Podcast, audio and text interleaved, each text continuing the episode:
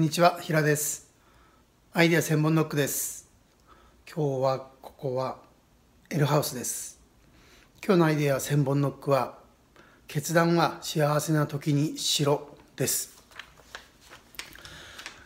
えー、実践会なのでいろんなことを実践するのに決断をしなければならないと思うんですけど、うん、決断をする時に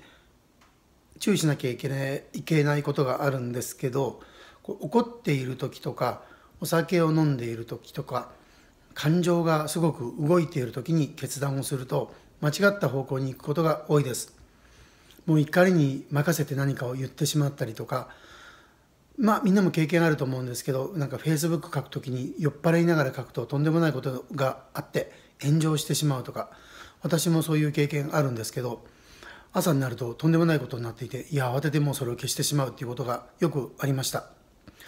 で幸せな時自分の感情がものすごくなんかハッピーな時に決断をするとその決断が悪い方向に行くってことがまずないですね。仮に悪い方向に行ったとしてもそれに後悔がないっていうのがあります。なので、うん、何かを決断する時よしやるぞとか決める時には自分の気持ちが幸せな時に決めると。それを心がけてください。それでは。この番組を聞かれたあなたに平秀信が語る成功者の秘密動画を特別にプレゼントします。受け取り方は簡単。今すぐ LINE を開いて「アットマークひら111」「アットマーク HIRA」